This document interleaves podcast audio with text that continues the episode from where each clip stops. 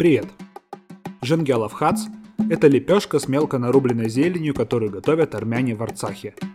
А еще Женгелов хац – это подкаст, в котором я, Анатолий Максимов, общаюсь с людьми, которые уехали из России после начала войны с Украиной и на новом месте открыли свое дело. Сегодня в подкасте Женгалов Хац Дарина Маяцкая, координатор армянского отделения проекта «Ковчег», помогающего российским иммигрантам, сбежавшим из-за войны.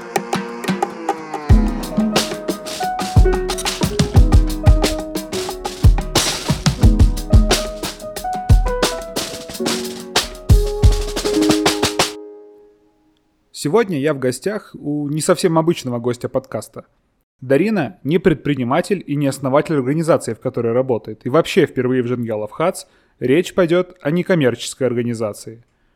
Чтобы дать немного контекста, я немного расскажу о своей истории отъезда из России. Мы с моей тогда еще будущей женой вылетали 5 марта 2022 года из Питера в Ереван с пересадкой в Волгограде, чтобы через несколько дней дальше двинуться в Тбилиси – Тогда еще был непонятен масштаб эмиграции, и мой старый знакомый грузин Маты уверял меня, что сможет найти мне за 200 долларов шикарную квартиру в отличном районе Тбилиси. По приезде в Ереван оказалось, что за 200 долларов не то что шикарную, но вообще квартиру найти невозможно как в Тбилиси, так и в Ереване. Я тогда был без работы, и мы решили остаться в Армении на какое-то время, чтобы не тратить деньги на еще один переезд. Происходящее очень напоминало драку с Гидрой. Решаешь один вопрос, вылезает три – Список банков нашел, у всех разные требования по документам. Арендовал квартиру, непонятно как получить ВНЖ. Нашел способ гонять деньги из России в Армению с минимальными потерями, вскрылись понятия налогового и валютного резидента.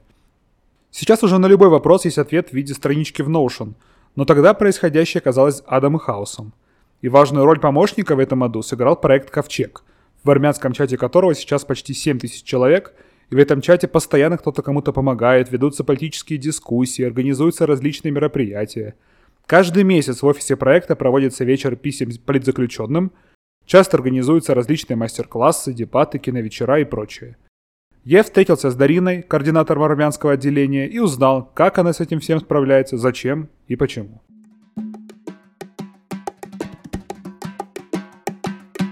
Всем привет! Меня зовут Дарина Маяцкая, и здесь, в Ереване, я координирую проект «Ковчег». Это проект, который помогает людям, покинувшим Россию за последнее время в связи со своей антивоенной позицией. Конкретно я занимаюсь разными вещами. Наверное, так все прям сразу сложно описать. Но в целом именно в Ереване мы предоставляем жилье у нас есть ресурсный центр, где проходят разные мероприятия, куда можно прийти в поисках единомышленников, друзей. А, можно поучаствовать в мероприятиях, которые бывают и лекционные, и полезно больше практически ориентированные, образовательные, и какие-то досуговые. Например, у нас есть э, клуб дебатов, у нас есть разные лекции по психологической самопомощи или по поиску работы. У нас есть разговорный клуб английского языка. Вот, книжные клубы. И здесь, в Ереване, я занимаюсь вот поддержкой и организацией, и поддержкой функционирования всего этого. Я правильно понимаю, Ковчег — это вообще международная организация? Ну, можно сказать и так в формате того, что мы присутствуем в нескольких странах. Это Армения, Турция и Польша. Именно физически с э, нашими ивентами, с комьюнити, с шелтерами. И по огромному количеству стран у нас есть чаты, которые также объединяют разных людей. Вот. Но там присутствие не всегда бывает именно офлайновое. А когда вообще ковчег образовался? А, ковчег образовался, на самом деле, не так давно, всего лишь 10 марта прошлого года. То есть э, это проект, который образовался в ответ на массовый отъезд россиян из страны после начала полномасштабного вторжения. А, ковчег основала Анастасия Буракова, это правозащитник, которая сама уехала в эмиграцию в 2021 году и, естественно, после того, как в России усиливались репрессии, многие люди начали подвергаться преследованию, то есть э, журналистам стало опасно оставаться работать, э, активисты попадали под возбуждение новых уголовных дел. Они все стали массово задумываться, что делать, куда выезжать, и связывались с Настей по предыдущим, можно сказать, контактам, то есть по контактам с их каких-то прошлых взаимодействий, она поняла, что одна всем этим там, сотням людей рассказать, что делать, э, она точно не сможет, поэтому собрала команду и достаточно быстро запустила вот такой проект. Дальше э, изначально проект э, предоставлял помощь с проживанием временную в формате такого шелтера-каливинга и юридические консультации. Э, потом туда к нам стали обращаться в огромном количестве волонтеры, и которые просто в своих странах на месте могли чем-то помочь э, вновь приезжающим людям. То есть, например, сходить с ними в какие-то госучреждения, помочь с переводом, а, просто подсказать что-то по бытовым вопросам, рассказать, э, ну, элементарно, где какие магазины, остановки там, транспорта и все в этом духе. И в том числе волонтеры, которые готовы были делиться своей профессиональной, ну, своими профессиональными компетенциями. У нас появились волонтеры-психологи, волонтеры, которые ведут языковые курсы, и волонтеры, которые проводят различные вебинары по способам иммиграции, способам переезда, например, через э, образование, через различные виды специфических виз, через поиск работы. И вот глобально так сейчас уже очень сильно в разросшемся виде функционирует ковчег. Угу. Звучит круто. А, как ты в этом оказалась? Ты вот с Настей была знакома раньше или как? Да, я была с ней знакома. Мы до этого вместе участвовали в различных политических проектах, занимались помощью независимым кандидатам на муниципальных выборах. А, в целом мы с ней жили в одном городе. Вот, поэтому, когда она предложила помочь ей в таком проекте, я, естественно, согласилась, не раздумывая на самом деле. Вот. И так я оказалась здесь. То есть, э, как бы, я оказалась в Армении из-за ковчега, и, и в ковчеге, можно сказать... Нет, наверное, так нельзя сказать. Да. Я оказалась в Армении из-за ковчега. Чем ты занималась два года назад? Где ты была? Два года назад э, я была юристом в агентстве недвижимости в Санкт-Петербурге. То есть вообще у меня в жизни было много разных работ, и последние полтора года перед миграцией, да, я работала юристом в агентстве недвижимости, у меня был прекрасно построенный план на практически всю дальнейшую жизнь. Я училась в университете, я собиралась э, покупать себе жилье, я распланировала все по полочкам, когда, в какой год у меня будет что в этой жизни. Вообще эмигрировать я не собиралась. Но, к сожалению, мы все столкнулись с тем, что случилось, и да, пришлось как бы срочно думать, что делать, куда уезжать. К несчастью, на моей предыдущей работе оказалось, что из 30 человек в коллективе войну поддерживает 29. И ну, я поняла, что долго там с ними продолжать работать я не собираюсь. Это был, это маленький, маленький бизнес частный, то есть там не было никакой аффилиации с государством, не было никакой разнарядки сверху, но вот так вот все равно.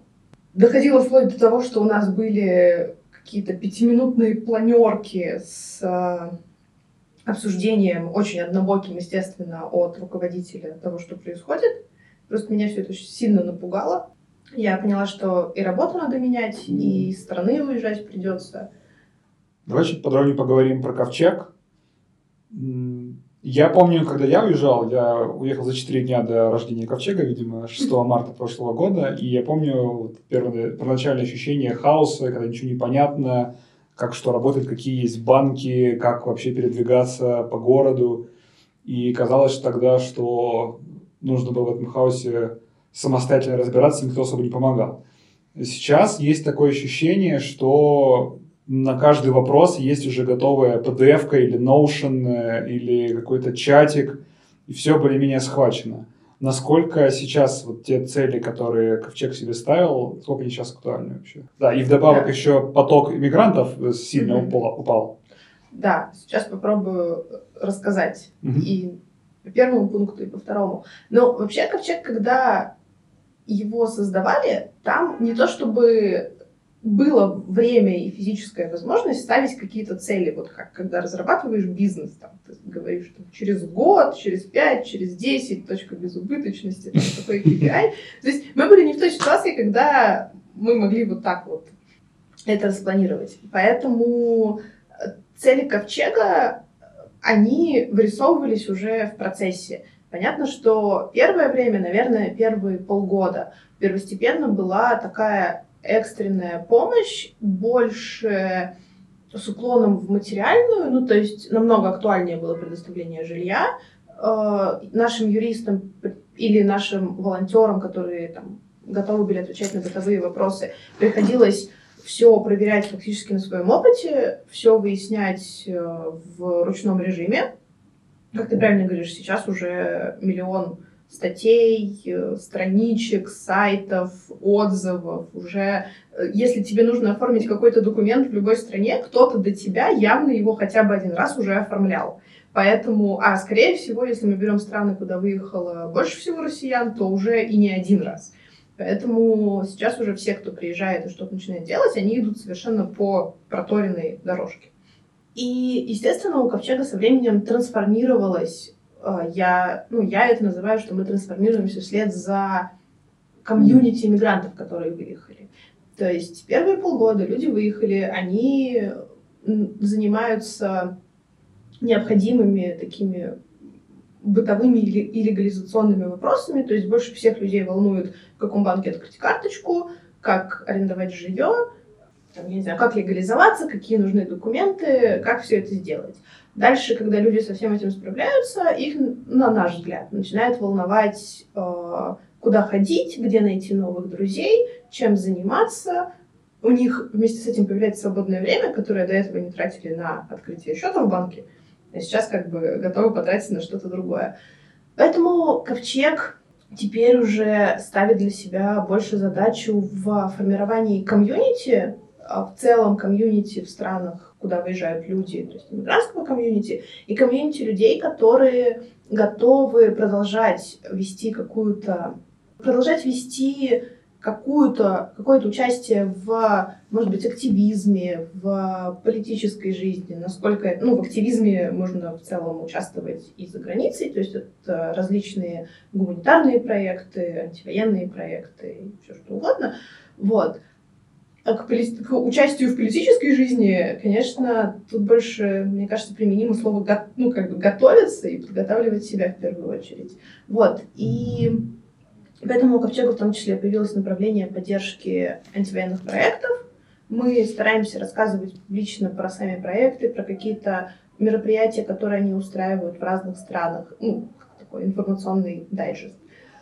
Вот, проводить для них различные образовательные мероприятия, узконаправленные. И недавно запустили проект «Первым рейсом». Это собрание комьюнити тех, кто готов вернуться в Россию при условии какой-то трансформации режима, перехода к чему-то более демократическому, и участвовать в вот самой этой трансформации, но уже с имеющимся у них багажом знаний, каких-то представлений и, может быть, опыта, чтобы делать это не на обу, а с какими-то знаниями, вот, накопленными в период вынужденной иммиграции. Угу. Да. И по поводу потока, ну, потока выезжающих людей, конечно, он снижается, но, с другой стороны, где я была год назад, год назад э, мы тоже все обсуждали, что поток снижается, вроде бы уже вот все, кто хотел, выехали, и что же сейчас делать? А потом началась мобилизация. И поток э, обратно скакнул и стал, может быть, даже больше, чем в первые, ну, вот в первые недели прямо после вторжения.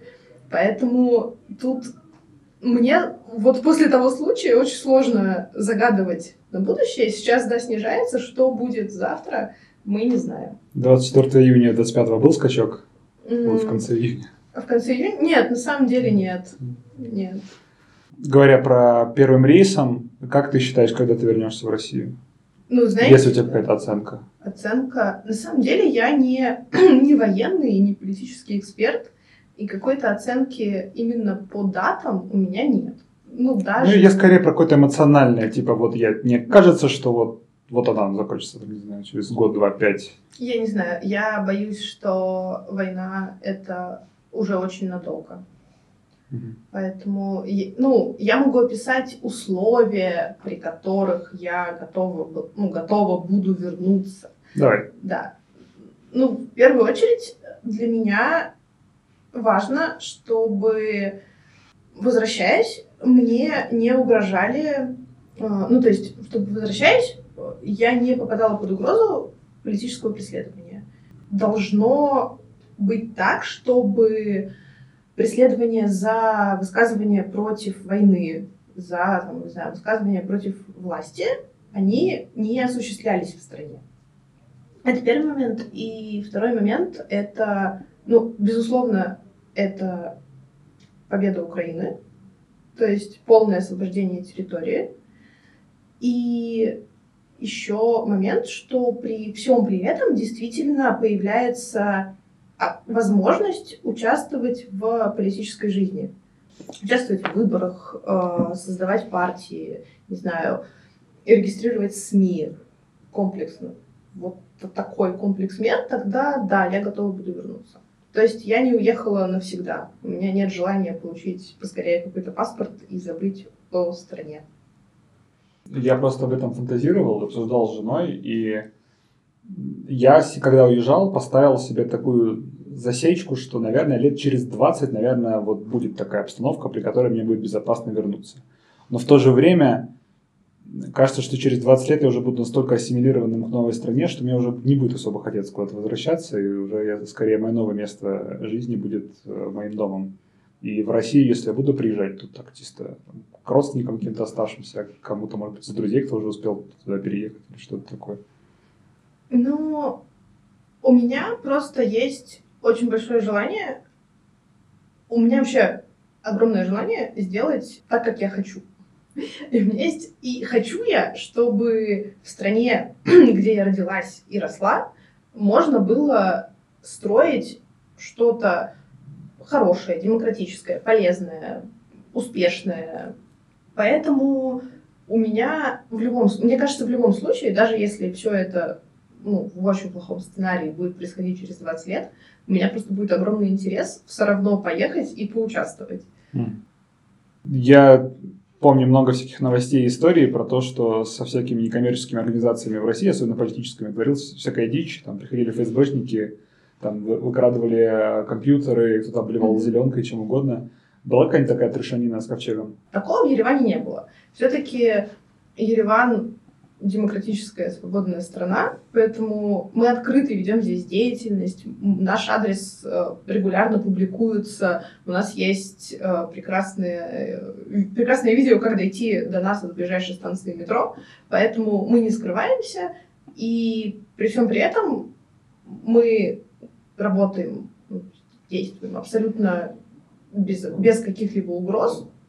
Не было ни, ни физических угроз, ни каких-то там сообщений, что уезжайте, иначе мы с вами что-то сделаем. Нет, в, Ереване такого не происходит. И насколько мне известно, в других странах с ковчегом или с подобными похожими проектами на самом деле тоже такого не происходило. А вообще, какие были самые серьезные сложности, когда ковчег запускался? Ну, в частности, я говорю про твой опыт, Мгм. что было в Ереване. Ну, первая, самая сложная сложность – это стоимость жилья. Потому что а, до сих пор это одна из значительных статей расхода бюджета, так как мы старались и мы видели потребность в первые месяцы в том, чтобы иметь как можно больше свободных мест для предоставления жилья. Следовательно, нужно было арендовать какие-то жилые помещения, то есть, не знаю, квартиры, хостелы, что-то еще. И помимо того, что их было уже в марте физически сложно найти в Ереване, они еще и очень дол- дорого стоили. Я правильно понимаю, что вы буквально арендовали целые там квартиры, там, может быть, дома и предоставили бесплатно жилье тем, кому кто нуждался? Да, это буквально так и происходило. Мгм. Вот. Ну, то есть, как, но я не считаю это прямо сложностью, это просто такая задачка. А как с, с, э, поиском помещения, вот, например, это, в котором мы находимся, как быстро нашли его, как было сложно там обустроить его А? Самое интересное, что найти это помещение нам удалось очень быстро. То есть буквально я села смотреть, какие вообще офисные помещения есть, ну, сдаются в Ереване. Отфильтровала их примерно по нужным мне параметрам. И практически на следующий, наверное, день наткнулась вот в том числе на это объявление. По нескольким еще тоже съездила, посмотрела, все. И нам сразу согласились сдать его в аренду. То есть не было... Ну, я никогда не скрываю, что я... Для какого проекта я это арендую. Как бы ни с, ни с квартирами, ни с офисом, ни с чем. И на самом деле, может быть, потому что я в недвижимости работала. И мне уже тут теперь что сложного. Вот. Но в целом это было достаточно легко. Да, больше нечего добавить. Ну, Вот. сколько стоит аренда этого помещения? А, аренда большая. Мгм. Ну, это, это как распределяется примерно статьи расходов э, ковчега, например, в каких пропорциях, на что уходят деньги? на аренду жилья, на аренду офиса, на вместе с оплатой коммунальных услуг Мгм. под все это, вот, и часть на оплату работы сотрудников. Мгм. Ну, Ну, больше, это большая часть это аренда Больше, жилья. большая часть это аренда жилья. Потом да. офис, потом сотрудники. Да. Мгм. На вскидку это типа офис порядка там 3-5 тысяч долларов. Нет, Меньше. да, конечно, меньше. Ага, окей. Как формируется бюджет? Ковчег, откуда вы берете деньги? Только пожертвования или у вас есть какие-то там донатеры крупные? У нас все пожертвования идут через э, сайт. Там можно подписаться на регулярные пожертвования с э, карты. Естественно, это зарубежные, ну, то есть не российские карты. Вот. Можно сделать разовое пожертвование с карты, можно пожертвовать в криптовалюте и перевести через PayPal. Система финансовая, ну, как бы банковская, настроена так, что мы не знаем, кто, ну, мы не получаем информацию о наших жертвователях. И, насколько мне известно, у нас нет регулярных крупных жертвователей, которые вот подписались отдавать нам, там, не знаю, миллион каждый месяц. То Ну, есть- Потому что нет какого-нибудь такого Бориса Зимина, который приходит и говорит, ребята, вот вам деньги. Кого-то, кого вы знаете лично, кто там, активно инвести- спонсирует вас. Ну вот я про таких не знаю. Мгм. То есть э, у нас были, например, на старте проекта, э, когда, ну, понятно, что все были взволнованы и все были готовы жертвовать, у нас были разовые достаточно крупные переводы. Ну, крупные, я имею в виду больше, там, больше тысячи Долларов. долларов, да, скажем так. То есть были, и в, в разные моменты, да, сбор пожертвований то проходил успешнее, то как бы снижался, когда первый шок отходит, и все забывают. Мгм. Вот. Но поименно я просто даже не знаю. Окей. А, И, итого, какой примерно бюджет ковчега в Ереване? Это порядка 10 тысяч долларов? Больше? Меньше? На самом деле меньше. Бюджет ковчега в Ереване меньше 10 тысяч Мгм. долларов. Да. Окей. А на что ты вообще живешь? Я тебя, когда прихожу в ковчег, вижу тебя примерно всегда. Такое ощущение, что ты здесь все время живешь. Я Ты- здесь работаю. Ага. Да. Ну, то есть, живу я на свою зарплату. У тебя только здесь есть зарплата, или еще какие-то есть какой-то заработок? Нет, я работаю только здесь практически круглосуточно. Вот, поэтому, к сожалению, больше ничего не успеваю. Да, Как ты себя чувствуешь? Да, прекрасно. 24 на 7 работа звучит как-то несколько напряжно. Плюс э, такая эмоциональная. Я просто помню, когда началась мобилизация, мы с соседями приютили за несколько недель порядка 15 человек, которые через нас прошли. И, и мы в конце почувствовали, что это изматывает.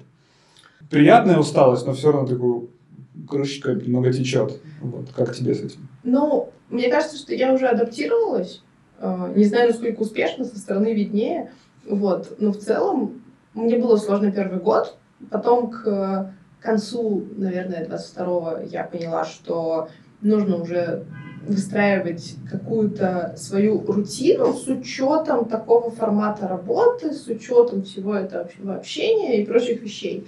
И сейчас я надеюсь, что я ну, в пути к выстраиванию как раз вот этой рутины. По поводу мобилизации я не помню первые две недели мобилизации. То есть я, видимо, настолько много и сильно работала, что у меня в том числе был такой момент, я полезла перечитывать, ну, я полезла искать что-то в переписке с человеком, и это как раз должно было быть вот во время первых недель после объявления мобилизации. И я вижу, что мне человек фотографию отправил, а я не помню об этом. Это достаточно важно, то есть там это моя подруга. Я должна была запомнить и заметить, а я только через несколько месяцев, когда вот залезла в ту переписку, такая, о, оказывается, вот это тоже было. После пьянки. Ну, я тогда только не пила, единственное, что. Как э, ты себя чувствуешь по отношению там, к новостям, к, к войне? Ты адаптировалась к этому уже? Я глобально адаптировалась, но все равно иногда, когда я читаю новости, у меня реакция как будто удивление. То есть в целом за эти полтора года мы уже, мне кажется, практически все видели и в Украине, и в России. В том плане, что мы уже видели все возможные формы жестокости, мы видели уже все военные преступления, мы видели уже все способы посадок э, и репрессий в России. Но я иногда читаю новость и думаю, блин, еще и вот это. Хотя эта новость не, не, ну, она не выбивается из общего потока, но мне все еще удивительно. Как-то... Видимо, я адаптировалась, но не до конца. Да, понимаю, вот. о чем ты говоришь. Тоже такое бывает, что вроде всякая жизнь проходит, потом смотришь, да в смысле, блин, ну вы, вы это можете. Я помню, как этот э, Арестович э, на каком-то эфире с Фейгиным рассказывал. Говорит, блин, мы поражаемся. Вот мы думаем о них плохо, но они умудряются пробить дно еще сильнее. Говорит, как вы придумали такую глупость сделать? Ну, как тебе в Ереване? Мне в Ереване жарко, но в целом очень сильно нравится. Во-первых, Ереван очень легкий для переезда в город, потому что здесь очень открытые, общительные люди, которые всегда готовы помогать, э, что-то рассказывать, советовать, которые ты попадаешь в такую среду эмоционального принятия. То есть никто тебя не укоряет за то, что ты приехал в Ереван. Наоборот, я не знаю, насколько это правда, но от армян я слышала только то, что они то, что они относятся с гостеприимством, то, что они говорят, надеемся, вам у нас понравится, мы рады, что вы приехали, то есть все хорошо. Еще я замечаю, что Ереван становится все более и более комфортным, и мне это очень нравится, потому что вот недавно, ты, наверное, читал новости или автобусы эти видел, запустили современные такие большие. Да, каждую неделю почти выходит да. новости, запускают очередную линию автобусов, да, троллейбусов. очередную линию ничего. новых автобусов, и это комфортные, удобные, красивые, современные автобусы, и я очень сильно радуюсь тому, что они выходят там, на маршруты в Ереване. То есть это все очень приятно. Ты знаешь, как обстоят дела с некоммерческими организациями в Армении? Какие, как, как это обстоят дела с политической активностью вот такой вот организованной? То есть там, все мы видели э, в 2018 году революцию, mm вот, и ну, казалось, что она была достаточно спонтанная. Я знаю, что были там, в какой-то момент э, там, штабы Навального, городские проекты, там, Кацова Лама и всякие другие штуки. Как здесь обстоят дела с этим? А, ну, в Ереване, к счастью, все опять-таки очень свободно с точки зрения и законодательства для некоммерческих организаций, для СМИ, для политических партий. Mm-hmm. Поэтому они здесь все есть. Вот. Ты с кем-то сотрудничала уже? Там как-то общалась? Из местных? Да. Ну, пока точно не сотрудничала. Вот. Э, я просто знакомилась, да, с разными фондами, с э, представителями вот этой некоммерческой сферы. Они чувствуют себя здесь свободно в плане того, что здесь нет репрессивных законов нет репрессивных практик. То есть к ним, ну сейчас уже после 18-го, я не берусь судить, что было до, к ним не придут с обысками, им не запретят деятельность, их не заблокируют. Поэтому все, а, все функционируют, все занимаются своими делами, все идут к своим целям. Прекрасная Армения настоящего.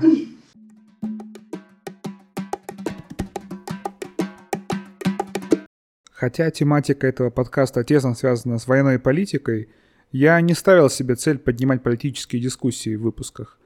В первую очередь я исследую то, как люди справляются с новыми вызовами на новом месте и как они рефлексируют на тему своей прошлой жизни, нынешней и будущей. Тем не менее, мне кажется важным иногда политику затрагивать, потому что 24 февраля 2022 года людей вне политики в России стало значительно меньше – а с каждым днем неотмененной мобилизации их становится еще меньше.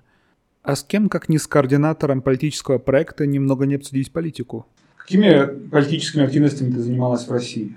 Я в России участвовала в избирательных кампаниях.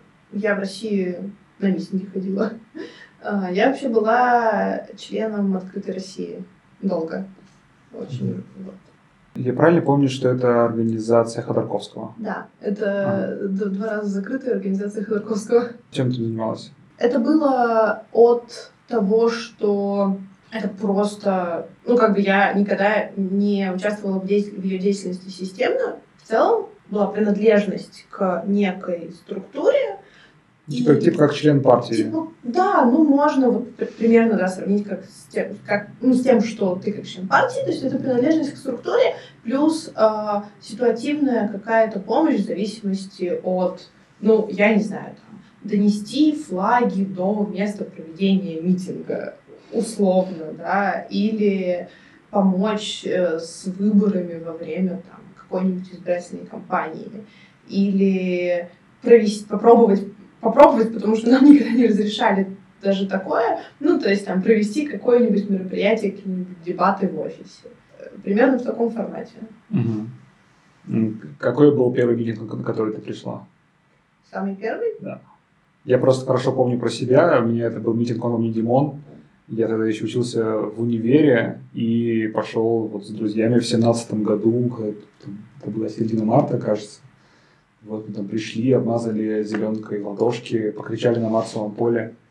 А, было круто. Не вот, помню. помнишь, Но это у меня первый? был не первый. Мне кажется, что первым был Первомай в пятнадцатом году. Какая была тематика? Просто Первомай? А, просто Первомай. Это, если, если ты помнишь, э, ну, ты тоже в Питере жил, я так понимаю. Я жил в Питере последние 10 лет до переезда, вот, я то тоже. есть с 2012 года. Да. В Питере была практика, на 1 мая устраивать шествие по Невскому проспекту. И туда Понятно, что открывала это шествие огромная колонна там Единой России, дальше это ЛДПР, КПРФ, все такое, но они в 7 утра начинали и спокойно проходили. А в целом еще на участие в этом первомайском шествии мог, мог подать заявку ну, практически любой желающий. То есть в том числе я там видела колонны зеленых, обманутых дольщиков, каких-то реконструкторов. И это была прекрасная возможность получить соглас... ну, разрешение, согласование, то есть э, получить место для высказывания, такое вот уличного высказывания своей позиции абсолютно безопасно для участников. Поэтому разные оппозиционные силы туда подавались, ну, как бы подавали заявки, согласовывали их и проводили свои, свои колонны в разные годы. Ну, последний раз было в 19-м, потом выше все. Вот. И, наверное, да, тематика в 15 году, э, тематика была посвящена памяти Немцова.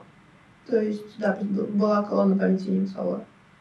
Ты со «Скрытой России» как раз ходила или как-то с кем-то еще?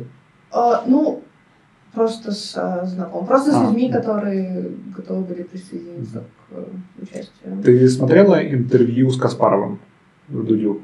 Нет. Ну, может быть, ты слышала точку зрения, которую он там высказал, про то, что э, оппозиционеры, которые в России какую-то активность проявляли с 2012 года, они легитимизировали власть тем, что типа действовали, а значит, на Западе у людей возникало ощущение, что ну вот, есть же какая-то оппозиция, значит, не так все плохо в России. Вот, что ты по этому поводу думаешь? Слышал ли ты так? Слышал ли ты эту точку зрения? Ну, вообще, слышала ли я такую точку ага. зрения? Ну, и вообще, да, я не только от Каспарова, на самом ага. деле, есть разные точки зрения, что поход на выборы легитимизи... легитимизировал, да, там участие в выборах легитимизировало, ага. участие в каких-то судебных процессах тоже. С моей точки зрения, э, и да, и нет.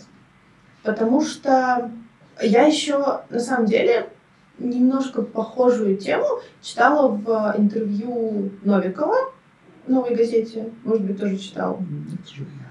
Они обсуждали, что у него, ну, Новиков — это адвокат, адвокат который уехал дав, ну, достаточно давно в Киев, как бы, он и в он в теробороне, да, вот он дает интервью, и он рассказывает, что для какого-то политического антивоенного дела адвокаты этого человека, он не называет, кто это не называет, ну, личную информацию, а адвокаты запросили материалы о собранные украинской стороной материалы о военных преступлениях России.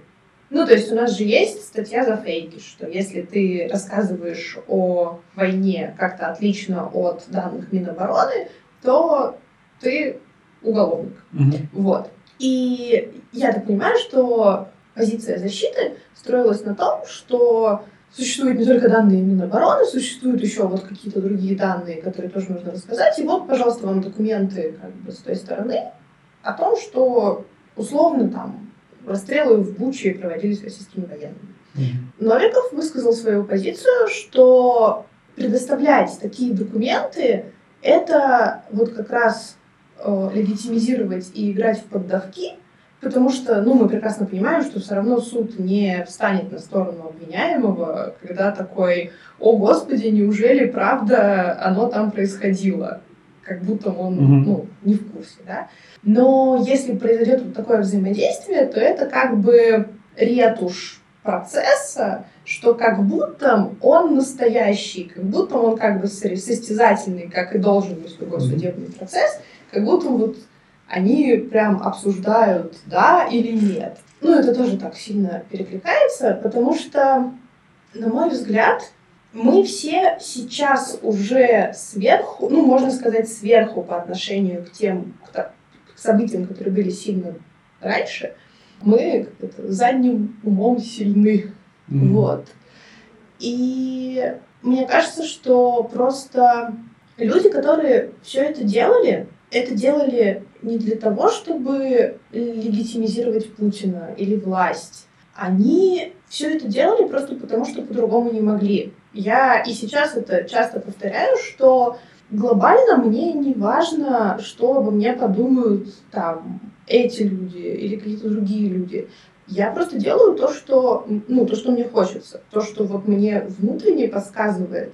И как бы митинги, выборы, не знаю, защиты скверов, там, установки лавочек во дворе, какие-то объединения вокруг СМИ или журналистов.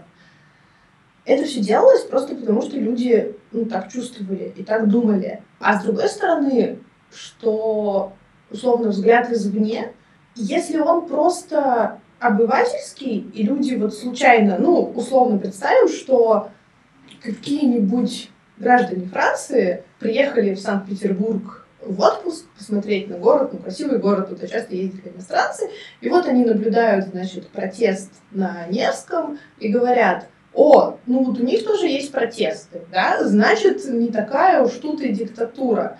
Так, возможно, работает. Но если мы говорим о каких-то исследователях, которые специализируются на России, журналистах, которые тоже специализируются на России, они же не просто смотрят на фотографии, они копают и изучают глубже. И во всех как бы индексах свободы, там, индексах демократии и всего прочего, там огромное количество пунктов.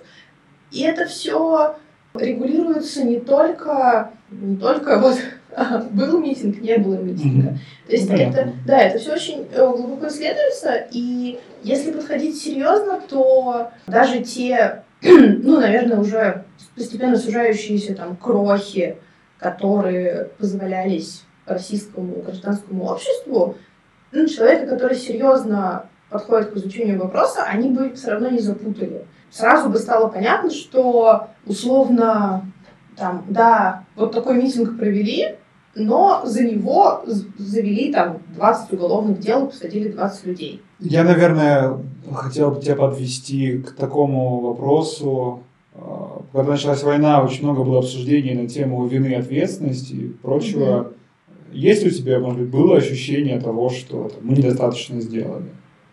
И было, и есть. Ну... Как думаешь, что нужно было еще сделать? А я не знаю. То есть это формулируется как? Есть каждая отдельная личность и есть совокупный результат. Вот я считаю, что каждая отдельная личность делала то, на что была способна.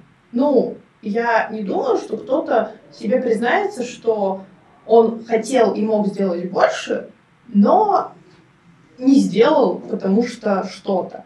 То есть, опять-таки, если не смотреть вот из сегодня на себя там пятилетней давности, не винить того себя пятилетней давности, а просто признать, что каждый сделал то, что мог. Ну, кто-то готов был выйти на митинг, кто-то готов был сесть, кто-то готов был донатить. И вот любое действие для каждого конкретного человека, это был его потолок. Поэтому за отдельной личностью нет, ну вот в моих рассуждениях получается, что у отдельной личности нет чего-то такого, что нет чего-то, где он, где эта личность оказалась не права. Ну, каждый делал то, что мог. Но при этом глобально система не дала результата. И я честно не знаю, где это сломалось. Может быть, нужно было, чтобы действовало больше людей, кратно больше.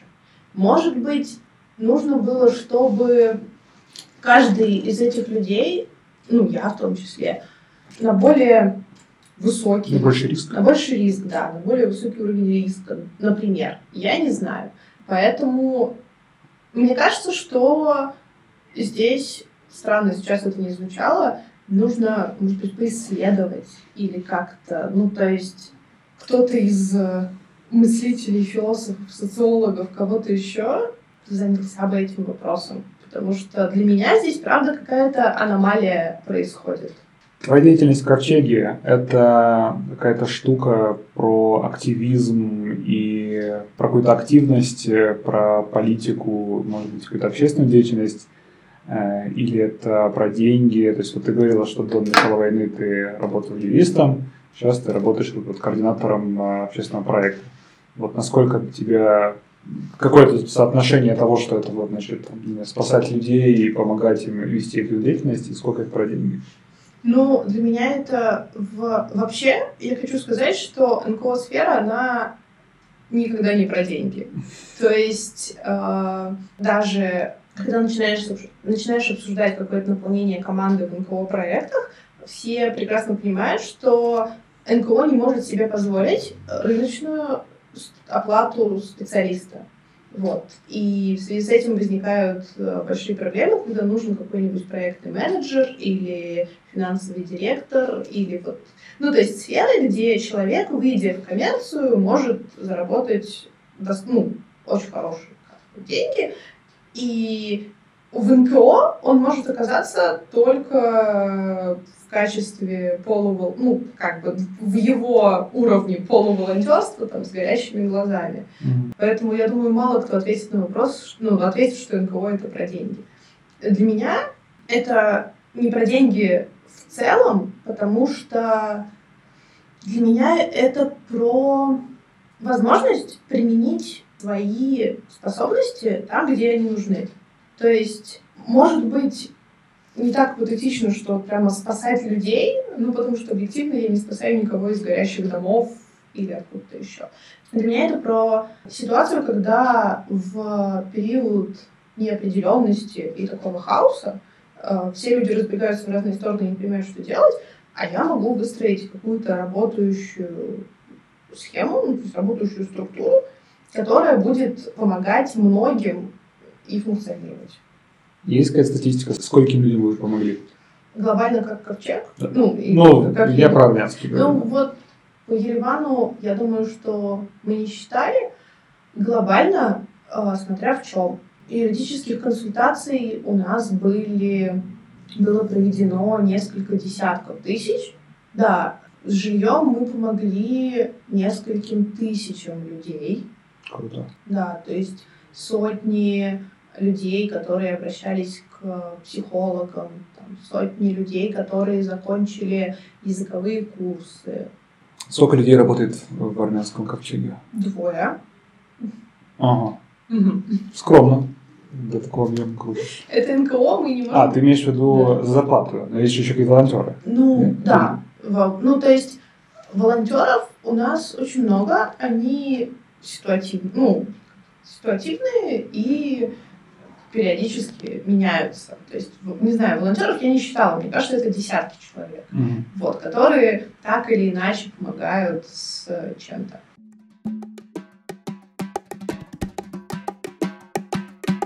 А, ты когда перечислил сферы гостей, ну, сферы деятельности гостей твоего подкаста, mm-hmm. мне было, мне, это меня очень развеселило, потому что директор стендап-клуба, организатор кинки вечеринок, а, основатель чайной и координатор ковчега.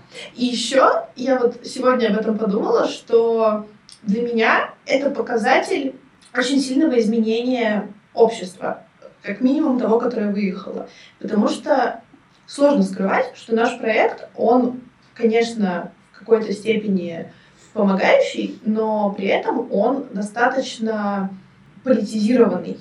Не в том плане, что он заряд, ну, как бы, что он подчиняется какому-то политику, а в том плане, что мы пишем в соцсетях о событиях, которые происходят.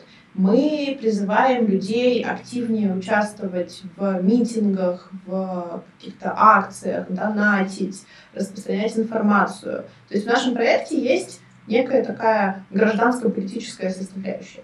И я себе вообще не представляю, чтобы вот в той прошлой жизни в России какой-то запустившийся подкаст собрал что-то развлекательное такое, наверное, людям будет интересно просто послушать про бизнес, про стендап, там, про все остальное. А давайте еще позовем кого-то из политики. Я правда вот, ну, типа, не представляю, что такое происходило, и я никогда с таким не сталкивалась. И вот то, что ты так легко решил как бы меня вписать в эту, в эту череду людей, вот, для, для меня это изменение ну, изменение общества, да. Ну, это на самом деле во многом связано с моей какой-то личной историей, потому что для меня очень важна сейчас тема самореализации. И я чувак довольно творческий, пытался в Питере бизнес вести. И я очень завидую людям, которые мало того, что начали бизнес, так они это сделали еще и в эмиграции. Э, потому что я думал здесь бизнес начать, и когда начал это погружаться, мне крыша чуть не поехала, потому что там что-то какой-то импорт, по-другому нужно ИП вести, нужно как-то налоги сложно платить, какой-то геморрой. Потому что там в России как было, ты открываешь ИП, и тебе через пару дней звонят все банки России да, и просят тебя открыть э, у них счет. А здесь ты должен бегать, э, умолять банки, чтобы они тебе открыли счет, как-то что-то завести, найти где-нибудь бухгалтера, который будет за деньги платить налоги. Кстати, у Ковчега есть сообщество Ковчег Бизнес с чатом, в том числе по Армении, где мы собираем комьюнити людей, которые уже открыли или хотят открыть бизнес. Да, общество трансформируется, и для меня важно то, что люди действительно ну, находят силы и смелость что-то делать. Ну, да, ты, ты вот сказал, что удивительно, что я там в череду необычных таких гостей, развлекательных условно, позвал э, человека из какой-то политической жизни. Для меня это вообще никак не... Нет никакого противоречия, потому что тоже про какую-то самореализацию, про проявление себя. Э, для меня это очень важная штука. Недавно я, может быть, ты знаешь канал, называется «Когнитивный надзор». Э, там чувак делает обзоры разных видосов э, политиков, пропагандистов и всяких людей, которые используют какие-то когнитивные искажения, манипуляции, и вот, значит, их озвучивает. Знаешь про такое? М-м. Очень рекомендую. Хорошо, я подпишусь. А, в частности, он там недавно проводил разбор интервью Артемия Лебедева, а, который говорит, что ну, политикой заниматься вообще это глупо, спорить о политике странно, все такая фигня. На что автор канала отвечает как раз о политике и стоит спорить, потому что политика влияет на нашу жизнь, и не спорить о политике – это такая инфантильная точка зрения, когда человек переводит ответственность себя на каких-то там условных взрослых, типа они там пускай за меня решат, я тут игрушки играю. Как ты относишься к людям, которые говорят, что политики спорить не стоит, которые говорят, я вне политики, вот, мне это все не касается? Ну, будем честны, эти люди вызывают во мне сильную бурю эмоций, и это происходит уже ну, достаточно давно, наверное... 503 дня или больше? Больше, больше. То есть я думаю, что такая реакция у меня возникает со старшей школы на людей, которые что-то говорят про не лезь в политику, зачем тебе это. То есть там сами разберутся, потому что на самом деле я всегда говорила, что это не я занимаюсь политикой, эта политика занимается мной. Потому что для меня политика — это не какие-то супер высокие, там, условно, выборы президента, которые случаются раз в шесть лет в нашей стране, да. Для меня политика — это то, насколько чистый лифт у тебя в подъезде, а, какой газон высажен у тебя при выходе из дома, сколько стоит проезд в общественном транспорте, есть ли у тебя велодорожка в районе. Для меня политика — это супер близкие к людям вещи, которые у нас почему-то вот в общественном сознании из политики выведены. То есть политика — это выборы президента, а сколько ты платишь за капремонт — это не политика. Но для меня это политика, потому что если мы дальше начнем разбираться, откуда вообще появилась цифра в квитанции, которую у тебя требуют как бы, за капремонт, то мы выясним, что там компания, монополист, которая... И дальше вот это все будет раскручиваться. И вот эта политика, наверное, я всегда шла вот не от какой-то глобальной цели, что там я хочу стать президенткой мира, а от такой очень приземленной цели. Я хочу, чтобы у нас в стране работало вот это, вот это, чтобы там зарплаты у бюджетников были нормальные, там в школах, я не знаю, все же мы учились примерно в одинаковых школах, вот у меня в школе зимой было очень холодно, а летом очень жарко. И я не понимала, почему так происходит. Для меня вот, ну, ну, я считаю, что жить нужно в комфорте. В школе ты проводишь очень много часов в день. А, и дальше, да, у меня начался вопрос, почему зимой холодно? Что, не топят? А, старые окна деревянные там, а почему не топят, а почему батареи старые, а почему окна старые, а почему котельная плохо работает. Вот это для меня политика. И я не понимаю, как можно быть вне этого, потому что ты живешь в стране, а, ты так или иначе вынужден обращаться к госорганам, я не знаю, там, ЗАГС, а, полиция, налоговая. Ну, то есть ты не можешь избежать этого. И ты обращаешься к каким-то там, государственным институтам. Почему люди не считают это все политикой, я честно не понимаю. Ну вот для меня это политика, а для них почему-то нет. Что тогда? Я пыталась спросить, они тоже не отвечают, что это. Что это тогда? Ну, как бы никто не знает. Говорят, что политика дело грязное. Как ты к этому э, выражению относишься? На самом деле, ну, у меня есть друзья, которые работают в неполитических сферах, и когда мы с ними разговариваем, и они делятся чем-то о своей работе, то я слушаю вещи и похожу. Как бы каких-то моментов в политике. А, мне кажется, что Да, ну, она не грязное дело. Просто не нужно людей, которые идут ей заниматься, считать э, идеальными роботами.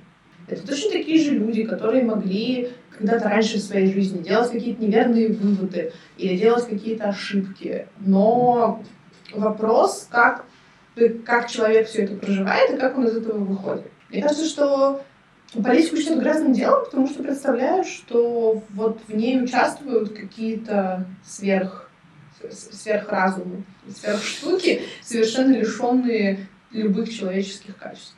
Когда люди говорят, а, если не Путин, то кто? Ты что, отвечаешь на этот вопрос? На самом деле мне ни разу в жизни такого не говорили. Ну, вот прямо вживую живой mm-hmm. человек, которого я знаю, вижу перед собой, с которым я знакома там больше пяти минут, сказал мне, если не Путин, то кто. Поэтому мне еще не приходилось отвечать на такой вопрос. Давай я, например, скажу, тебе, если не Путин, то кто? Кто угодно. Ты, я, не знаю, твоя жена, кот, если есть. А как ты думаешь, был бы Навальный хорошим президентом? Я не знаю. Ну, ты бы, ты бы хотела видеть его на месте в кресле президента? Здесь сложный для меня вопрос, потому что мы обычно, когда говорят, проголосуете ли вы за Навального, не объясняют, кто еще участвует в выборах. Угу. Вот вопрос, а какие у нас выборы происходят? Условно, если бы в 2018 году что-то такое невероятное случилось, и его допустили в бюллетень, конечно бы я проголосовала, господи, там просто выжженное поле и Навальный. Но если мы говорим о каких-то вот этих наших прекрасных выборах прекрасных будущего. выборах прекрасного будущего, да, в прекрасной России через прекрасные 20 лет, я не знаю.